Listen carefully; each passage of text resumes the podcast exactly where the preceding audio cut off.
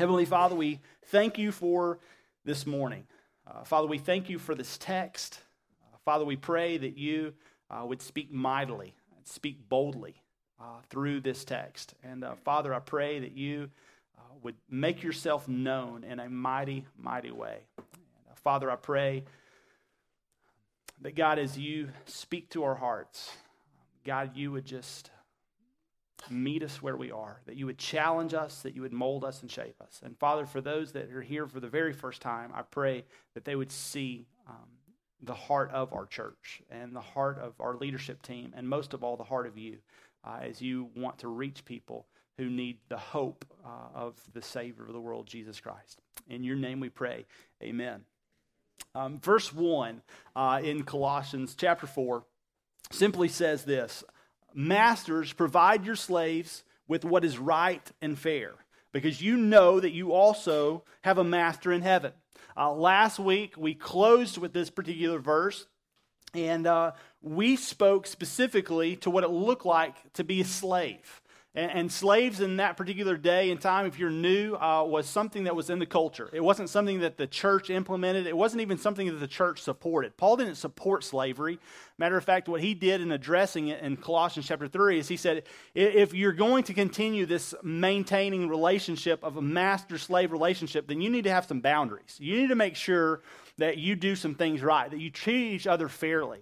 And I think oftentimes we find ourselves under the uh, influence of a dogmatic boss, someone who uh, it is this way because I said that, uh, not necessarily because they live it out, not because they necessarily uh, do everything right, but they just have this great influence. And what he does in Ephesians chapter uh, 6, he actually flips it on its head, and he does the same thing in verse 1, although he doesn't give a lot of detail to it. He says, Look, masters, you expect a lot out of your slaves, but the bottom line is you ought to do what's right and fair because you have a master in heaven. And so the idea is this if you really want to be a good boss, or you want to be a, a, a master in the sense that you want people uh, to have uh, influence in their life, as they're your subordinates, they come up under your influence, he goes, treat them like Jesus Christ would.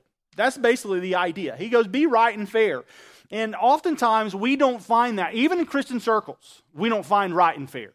Uh, we often find ourselves under the guise of leadership saying things that are right and fair, even using sometimes scripture uh, out of context to manipulate and sometimes pe- pe- uh, put people up under your management. The bottom line is this everything you ought to do ought to be out of love and truth, and it ought to be right and fair. And that's what he's saying. And here's the bottom line. Then he moves in, and he moves into something that's true for all of us. And um, he's particularly going to talk to the church. And what's interesting is in the first chapter, uh, in the second chapter, you get lots of theology. Chapter three, you get influence in your life, what it looks like to live in the spirit of truth, uh, not in the flesh, not doing the things that that you want to do, uh, the, the, things that you seem what, what's right to man, but what's right in God's eyes. And then he moves from there to the home. He, he sees uh, and shows us what it looks like to be great husbands and, and wives, what it looks like to be parents, uh, what it looks like to have a good business, and also to be a great employee. And then he moves from there to the church. And he's going to talk to the church. And Paul is writing this church in Colossae, and he's going to lay out a handful of things that are very challenging for the church in Colossae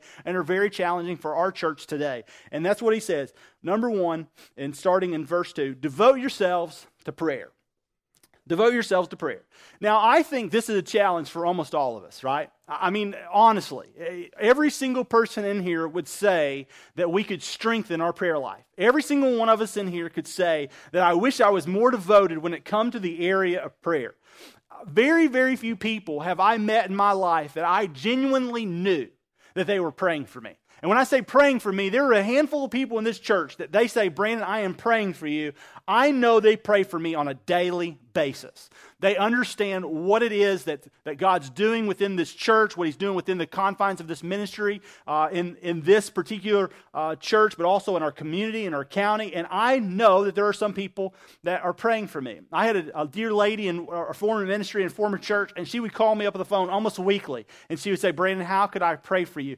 And this lady was elderly. And when I say elderly, I mean not just old, uh, but I'm just feeble. She just didn't have a lot of strength in her bones anymore. She couldn't come to every service. But the bottom line is whether she was sitting in, in her chair or, or not, you knew that she was devoting herself to prayer. And you knew that she was on guard because what he says next is not only devote yourselves to prayer, but he says, and be watchful. And then he says, and thankful. And the idea here, what Paul is doing is spectacular. He says, devote yourselves to prayer. That's the key component of how you get things done.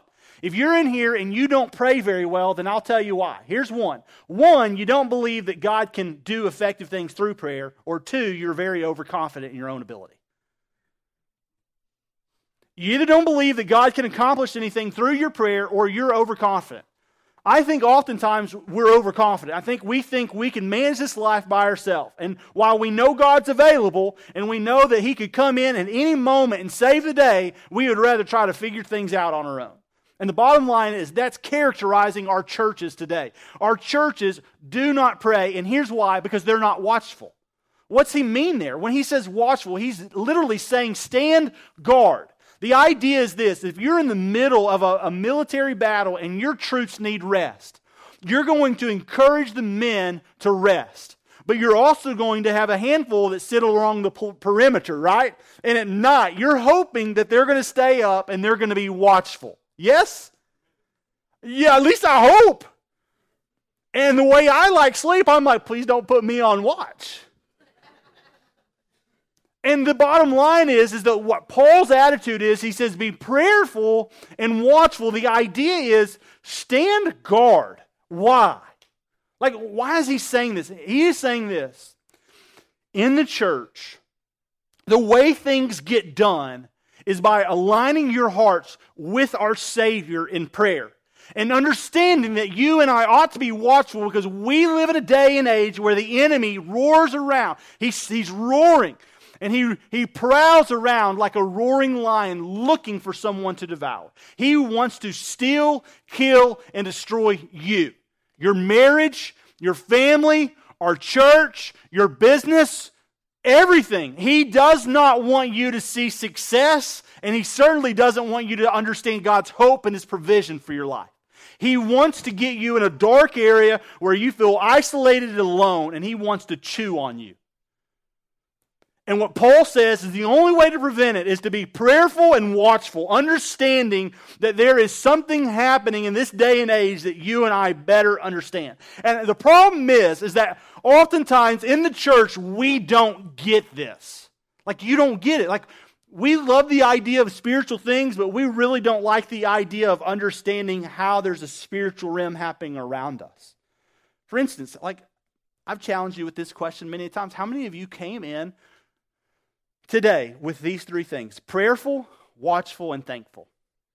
Like, how many of you devoted yourselves to prayer this week, specifically for this time, for this hour, in this moment, that God would speak? That we would hold off the enemy as we go to war today on behalf of God and His kingdom. Being thankful that He redeemed us in the first place. It's not happening, friends. And we oftentimes wonder why we think the preaching stagnant, you know, stale, the music wasn't that great because we're not approaching our life, we're not approaching our worship with the attitude of being prayerful, watchful, and thankful. I could end right there, I think, and it could be that could be powerful and it could be thought provoking. But but the bottom line is he continues. He says, and be in prayer for us too, that God may open the door for our message, for the message. And do you know what Paul does here? It's an incredible thing. He says, I need you to be prayerful, watchful, and thankful, and to pray for us too that God would open some doors. Like next week, we're going to share with you some really major things happening in the life of our church. When I say major things, I'm talking things that have made me fearful for months, made me fearful to articulate to you what God is saying to me. Like, honestly, where we are in the life of our church has been capped by the lid of its leadership. The idea is this, and, and I'll go ahead and give you a little bit of idea. Next week, I'm going to confess to you some areas I am in my own Christian walk that's preventing you and I from seeing God move in a mighty way within our own church. And the bottom line is, is that it all comes down to this, is that God is trying to stir and open the doors and to proclaim a message, and we as the church, me too, keep preventing it because of our own fears and our own excuses.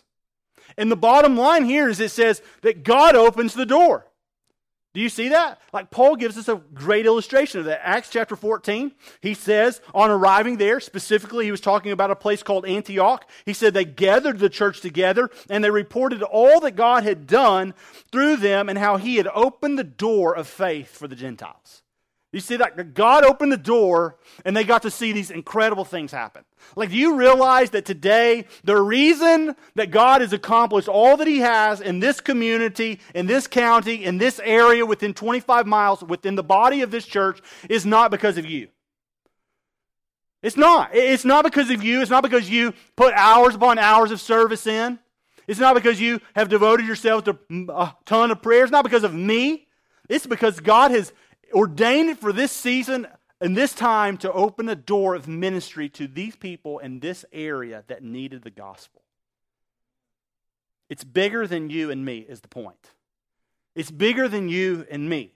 And the bottom line is, is he does this, he opens a door for the message so that he can proclaim what? Himself. Which he says in this particular point, Paul says, is a mystery. So Christ wants to open a door to proclaim himself, but it's a mystery. And the word mystery there is this Greek word that we've talked about before, but it's called mysterion. And the idea is that it's hidden. So get this. Like here, I'm going to challenge some of you. You ready for it? I'm going to challenge me too.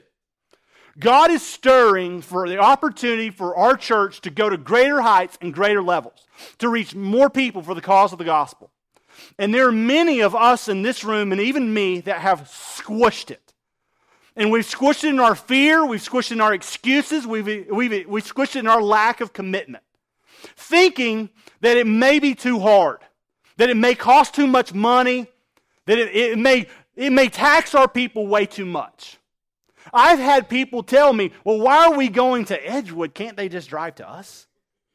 And it doesn't really make sense that you would spend thousands upon thousands of dollars to reach a handful of people for the cause of the gospel when you think they could just get in the car and drive here. But the bottom line is, it doesn't matter what your brain or my brain's telling me because it matters most of all what God is telling us. Hold on, let, let me explain this to you. If God's opening a door, then it's not your job and your humanity or your own wisdom to tell God when to shut it. And it's not mine. I don't get to tell God, here's this door that's being opened, and then I'm going to prevent it. Who am I to challenge God's authority and when He opens doors and He closes doors? Who are you to challenge God? And you know, one of the things I'm going to confess to you is fear. Fear. Fear of losing people because it doesn't make sense all the time when we do things as leaders. Like, why did they do that? Why, why are they, why? That doesn't make sense. And can I just confess to you something real quick? It's not a part of my confession next week, but most of the things that come across my plate and my platter these days as the pastor of our church do not make sense to me. Most, almost everything that I deal with on a daily basis now is different than what it looked like when I pastored a church of 100 people. It looked totally different than what it looked like to, to lead this church, this organization called Stone Point Church when we were a church of 250 or 300 people. And now the things that come across my plate and our leadership place, they seem sometimes unsurmountable. They seem overwhelming. They're confusing. They're chaotic. They're trepidatious and, and they cause fear. They cause anxiety. And most of the nights I go to bed and I have tension in my back that doesn't make sense. And I hurt and I'm tired.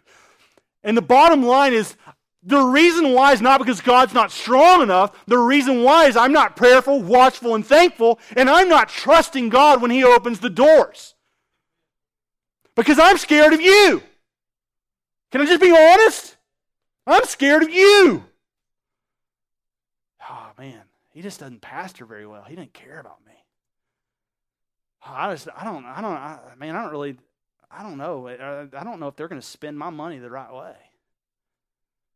Man, I, I don't know. I don't really like the idea of going over there. It seems pretty taxing. We're going to have to set up chairs and tear down chairs every week. And why would we do that? Why, why don't they just come here? You've asked those questions, hadn't you? I've asked them. Bottom line is, is that I've stopped moving and I've stopped challenging you because of my own fear. And the bottom line is, is I don't get to open and close doors. God does. And you need to know that. Like, you need to understand something. The only movement that we try to make here is for God's glory. Like, if you think for a moment that the glory that, that is being received is, oh man, Brian, I don't know what you've done. Like, can I just confess to you, I've actually done more to hurt our church than probably help it. Like, God's grace being poured out on this place is in spite of me and my leadership and how I manage and run our staff and how I encourage our volunteers. It's God's grace. Why? Because He is the one who makes known the mystery that's hidden. Do you understand this? Look, look what it says. It's Him that, that makes the mystery known. It's the idea of, of kind of a fraternity. Like, you know like, in college, you might have been a part of something special and, like, you had to do something stupid to get into it? You know what I'm talking about? Yes, and like you, it was a secret handshake, and it was only a handful of things. Like, and you wanted to know more, but you couldn't know more unless somebody told you. That's the idea of the gospel. The gospel, my friends, is not simply I go to church every week and I hear this story. God loves me and He died on the cross for my sins, and I'm going to believe, confess, and then I'm going to go about my business knowing that I go to heaven one day. Now, the gospel permeates your life. And it's something that was hidden to you, but once God made revealed. Like you were in darkness and He brought you into the light. And it wasn't something that you understood, it wasn't something that you performed. It wasn't something that made sense. It was something that God profoundly spoke to your heart. And by His sovereign grace, He plucked you out of where you were and He set you in a new hope and a new direction. Not based off of your merit or your works or what you've done or haven't done, but because of His grace. And He made it clearly known because that's what God does. And so, things that you and I don't understand, he made known. The problem is, is this is that we don't probably pray enough, expect enough. We're not near watchful. We're not near thankful enough.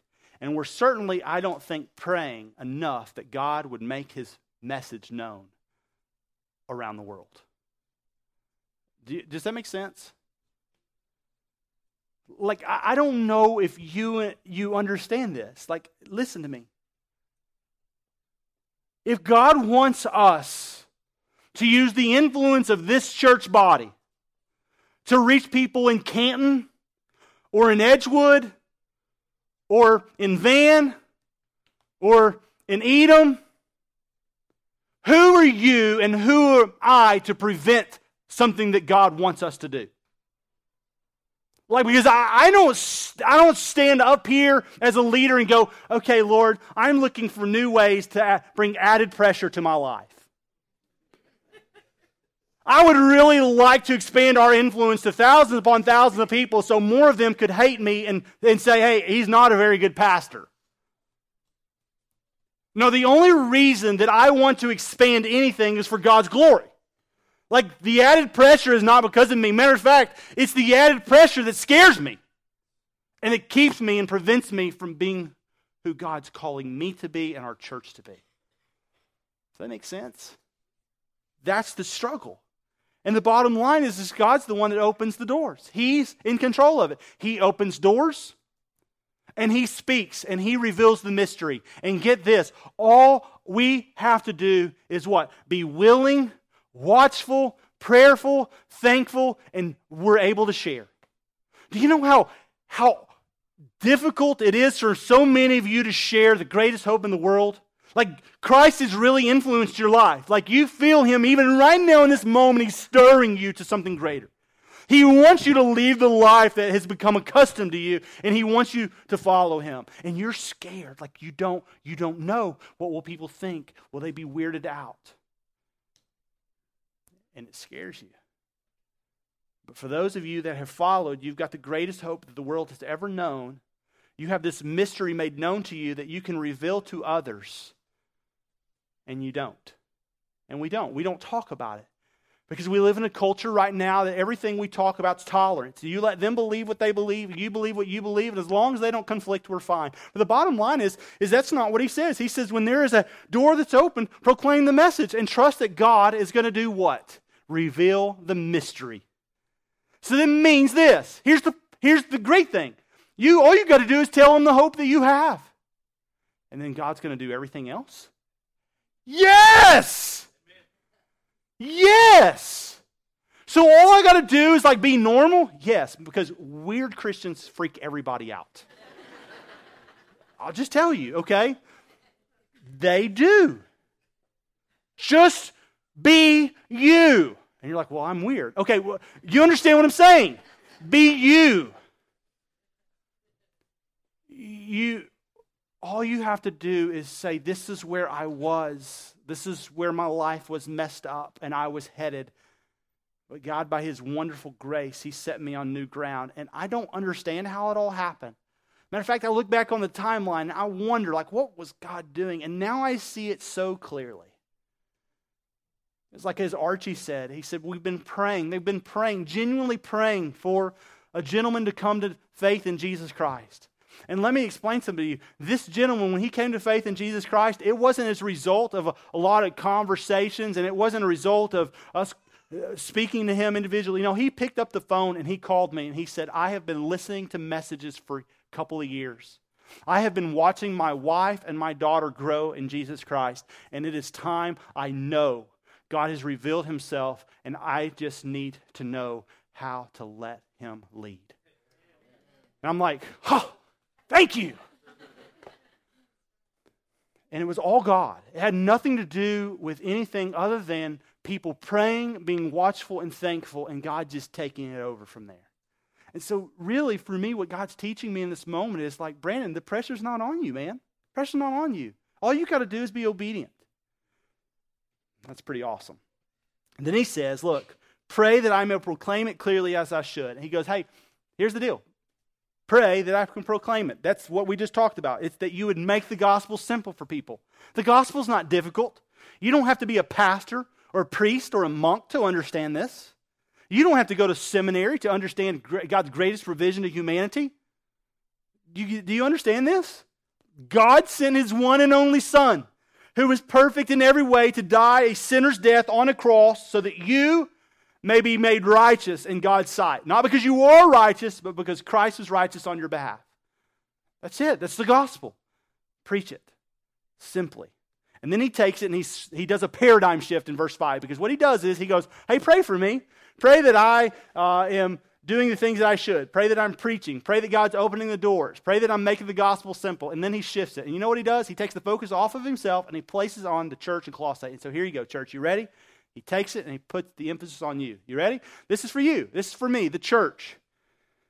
Be wise in the way you act towards outsiders. Make the most of every opportunity. Can you do that? Can you do that? That's all that, that's all that he's saying. Hey, will you do this? Look at this. Be wise in the way you act towards outsiders. Right there is, is a struggle for many of us.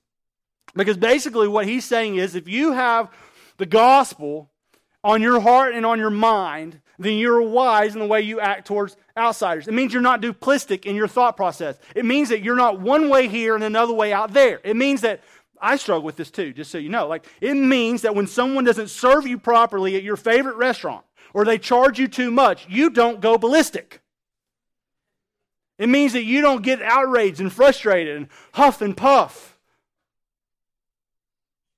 because you know that ultimately there's more to this than just that plate. It means that you're wise in the way that you handle yourself, the way that you deal with your business, and the way that you deal with your relationships around you. Why? Because you make the most of every opportunity. And so we talk about this often. The greatest challenge to our church and to the church in America is that most people don't want to come here, even to Stone Point, because they feel like it's full of a bunch of you know. The problem is, is that we are the hypocrites. And maybe you're here to church, like for the first time at Stone Point, and you're like, I don't know, man, I'm kind of watching people closely. I'll go ahead and I'll go ahead and spoil it for you. Our church is full of them. In this room right now, you can look around and you can see people who are hypocrites. Just get used to it. Get used to it. I'm a hypocrite. There are many times where I preach something that I don't live. There are many times that I confess that I'm praying and I don't. I am a liar. I am a thief. I am a sinner saved by God's grace. Problem is, is when you become comfortable in that sin. And when you become comfortable while just living there and, and taking the name of hypocrite, when you become comfortable with your struggle and your addiction, and when you just play it off as though this is just who I am. No, God has manifested himself, made the mystery known so that he can move you from where you are to where he wants you to be. And it's a daily process. And, and here's the bottom line is if you occasionally stumble, then I can see God's grace. But if you always struggle and say, God will simply forgive me, the problem is you don't understand salvation. And you don't understand what He's trying to do. He's trying to move you forward. So act wise towards outsiders. Why? Because there's people sitting in this very room have given us a chance today. And the one thing that may ruin it is you and me. Not because God didn't open the door, and not because He doesn't want to make the most of this opportunity. It's you and I. We keep botching the deal. Isn't that it? It happens all the time. And we're okay with it. We're okay with it. We just go, yeah, it just it happened. No, no, it can't just continue to happen. Why? Because we have to make the most of every opportunity. What does that mean? Listen to this. This is so cool.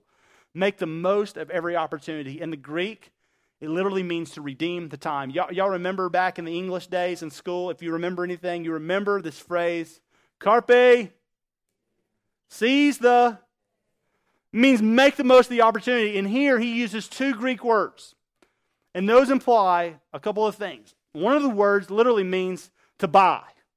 And you buy when everything is good. Does that make sense? Ladies, you can relate.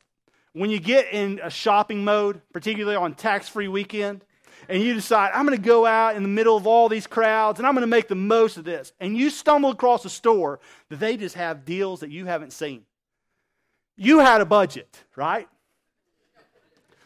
But you're okay with explaining to your spouse that I had to go over the budget because they don't have deals like this very often. And you bought up, like you made the most of that moment. You know what I mean? Yes? And your husband, like, I just don't get it. And you know, well, this happened to Kelly and I a couple of months ago. We were putting in some landscape at our house, and we stumbled to Lowe's in Rockwall. And it was one night that we happened to get away for a date night, and we needed to go in for like one thing. And we stumbled through the garden department, and guess what? All of their plants were at least 50% off. Some of their potted plants, like they're usually 16 bucks, we were getting for 25%, like four bucks. I mean, and I'm talking like blooming beautifully. I'm not talking about like dead, wilted things over here. I'm like, uh, I'm like, and I go almost into like, I don't know. I, I, I love plants and gardening and horticulture and all that. It's a little weird, I know, but I'm like, I am in heaven. Like, let's do this. And I had no intention of spending any money. And next thing I know, I've spent like over 200 bucks, and my entire truck is covered with plants. But we're like, we seize the moment. I'm calling up friends, and I'm like, hey, like if you need plants, you need to go like soon. I'm, I'm even calling Lowe's on the way home, and I'm like, oh, how long is this deal lasting? And some of you were here, like you remember me saying, you need to get to Lowe's, okay? And the bottom line is, is that that's what it means. It means to buy up when it's when it's time. And then it says the idea here is this is at the proper time. And the time that there's two words of the Greek for time. There's chronos, which means time. Like you and I know that we have time. Like time is, is what's created. We are in time and space. Paul doesn't use just the chronos word, he uses another one called kairos. And the idea is, is that you have a particular set of time. The time comes and goes. Like parents, you are telling your kids right now, hey, you got two weeks. Better enjoy it. Meaning that this summer break is coming to an end, right? Parents, you tell your kids all the time as they complain about their free rent, as they lounge around in summer in the cool air, doing nothing wondering why they can't take, take out the trash, right? And you say you need to enjoy it now because it won't always be this way. Meaning, there's going to be a day where you're going to have bills, and there's going to be a day where you have to manage your household. And, and oftentimes, don't we as adults go, Golly, I wish I could go back there when I had no responsibility? Yes? But you know that that's not really true. And so you try to encourage your kids. Like older older adults, like you encourage us younger people all the time, and you say things like this all the time. Hey, you better enjoy them while you got them, meaning your kids, because it'll come and it'll go. What he says is this He goes, You need to buy up the time because it's limited. Meaning, we're living in a day and age called the church age, where the church is the most powerful agency in the world. Let me explain this to you. The church is the most powerful agency in the world. It has the greatest influence of hope all across the world. And we're not, as people in the church, part of the church, the body of Christ, the bride of Christ, sheep of a great shepherd, we are not redeeming our time. Meaning, there's a time where this is going to end. The church age is going to end. The door is going to shut. Jesus is going to come back and rapture his church. You're going to have a seven year tribulation, a millennial reign, and ultimately he's going to set up a new heaven and a new earth. And we are in a limited season or a time in our lives where we have a chance to buy up as much as we can over time. So basically, the question is, is how are you making the gospel count in your life. Now, look at it. That's what he says. Pray that I'm able to proclaim it clearly as I should be, wise in the way you act towards outsiders, make the most of every opportunity. Meaning, all these things that you just use as excuse, you call sin, are actually being a detriment to the very small season in your life to reach people for the cause of the gospel. And you have very little time. So God is giving you this great influence and this season and this time, and you don't take it because you're more concerned with yourself. Let me, let me just make this real clear, and I'm going to say this in truth and in love. And then we're going to figure out a way to cover the rest of those verses in like two minutes. I have always given people an excuse here. I've done it since we began. And here's one of the excuses Man, if you're not a kid person, don't serve back there. But what God has spoken to my heart through the study of this text is something different. Statistics tell us that all the kids that are right over here in this wall playing and learning a, a, simple text this morning about one key truth from God's Word that they'll need to come to faith in Jesus Christ by the time they're 14 or they never will and one of the things that I've noticed is, is that we have more and more people that either approach it like it's a daycare, or we would say, no, that's just too hard. And I don't think I'm the right fit. Well, here's what I've committed to. This next year, I'm going to take 10 Sundays off in which I'm not going to preach from this stage. Maybe more, because I've got vacation. And I'm going to serve back there because I know that we have to redeem the time. Listen to me. There are fifth graders, they're about to go to the hardest time in their life, sixth, seventh, eighth, ninth grade, as they move up. And we have a limited opportunity to share the gospel. Limited. And I get this. It may not be your strong suit. And man, you may not be the best, but the bottom line is, is this. Do you know the hope of Jesus Christ and can you share it and have influence in the life of a little one who needs the gospel? Yes, you can. And yes, you should. Yes, you can, and yes, you should. Why? Because we have an hour with kids, and then we have to somehow find a way to bridge that hour to parent relationships. And so here's the bottom line if you are a parent, you ought to be serving in there. If you have a kid, you ought to serve at least some time back there. You're like, man, he's guilting me into it. No, I'm not guilting you into it. I am challenging you because I want to take all the excuses. I've given you excuse. Parents, you have but one job on planet Earth. Do you understand what this is? Listen to me. It is not to give your kids a great home. It is not to give them good genes or make sure that they have all the school supplies when they go back in a couple weeks. You have one job, and that is to share the message of Jesus Christ. That's it. That is the greatest job you have. That is the greatest influence that God has given you. And yet, the one hour that you have to build fundamental truth into them, we dump them off on someone else saying, Hey, I hope you'll watch them so I can go in there. And God's just gripped my heart on that. I have to be an advocate for our kids' ministry and our student ministry. And I have to call you to raise the bar too. And maybe it's not there that you're serving. Maybe you love kids and God's compelling you to serve someone else. I can tell you this you and I cannot reach people with the gospel if we continue to sit in our seats and do nothing but soak it in. You cannot reach people with the gospel if you continue to sit in your seat and soak it in. And so he moves on, verse 6. Here we go. Y'all ready? How in the world are we going to do this? Here we go. Let your conversation be full of grace, seasoned with salt, so you may know how to answer everyone. Your speech reveals who you are. Out of the abundance of the heart, the mouth what? Speaks.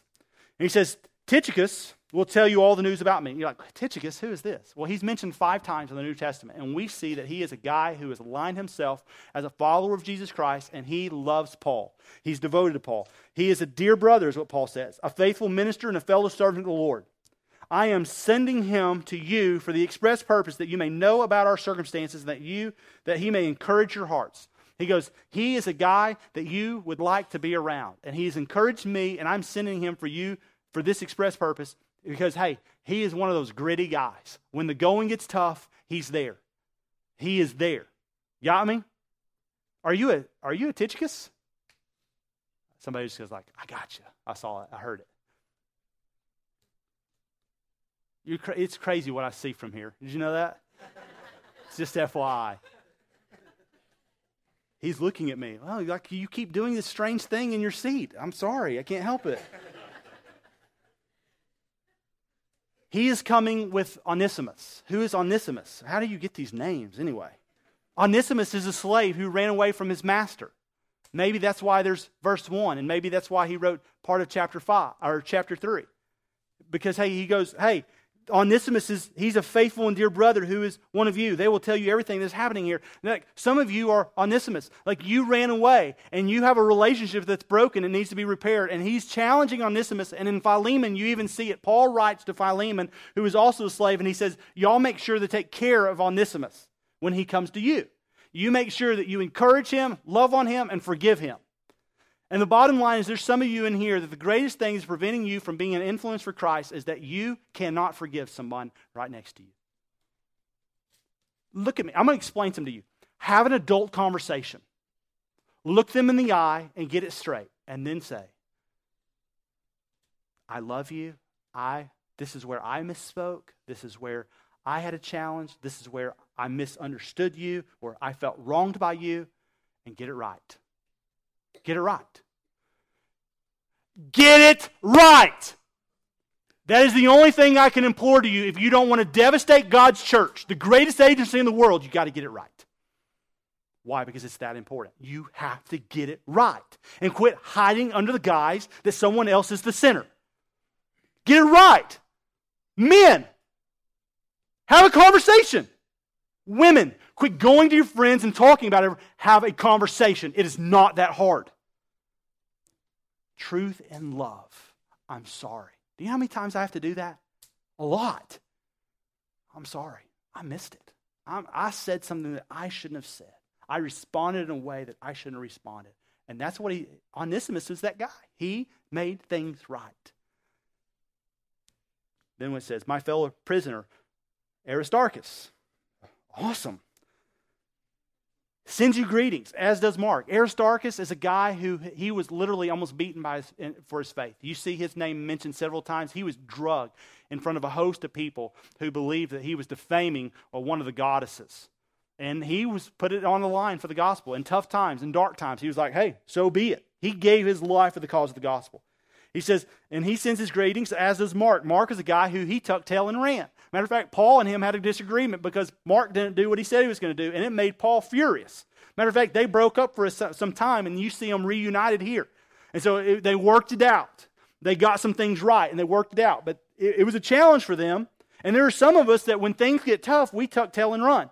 We're not the Aristarchus that we stay in. There's, there's very few of us that we're going to stand in and take the hit. Most of us, when somebody hurts our feelings, or our group doesn't work out the way that we like, or the church says something that we don't like, which probably is many of you at this point today, you just go, I'm going to tuck tail and run. This isn't the place for me. And really, what he's saying, no, you actually need to learn. There is core truth here. And there are many of you who have spoken truth into my life, and when you said it initially, it struck me the wrong way. I was offensive towards it.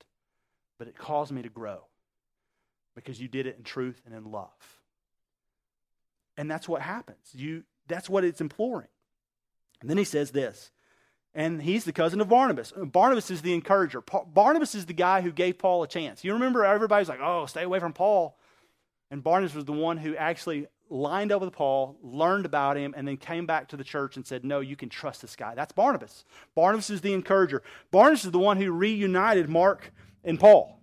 Barnabas is that guy who he stands in the gap for other people. He's like, Look, listen, don't do this. Get it right. Let's move on. He's the encourager. He's the one who's always speaking truth, but doing it in a way like you want to be around this guy. That's Barnabas, right? You know those people?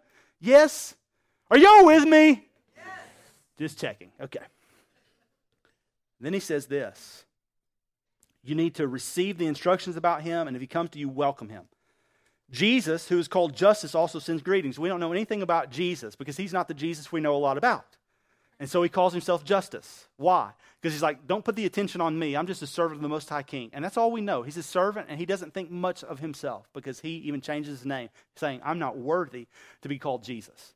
That's a pretty cool guy. That's a servant. And then he says this These are the only Jews among my co workers for the kingdom of God, as they have proved a comfort to me.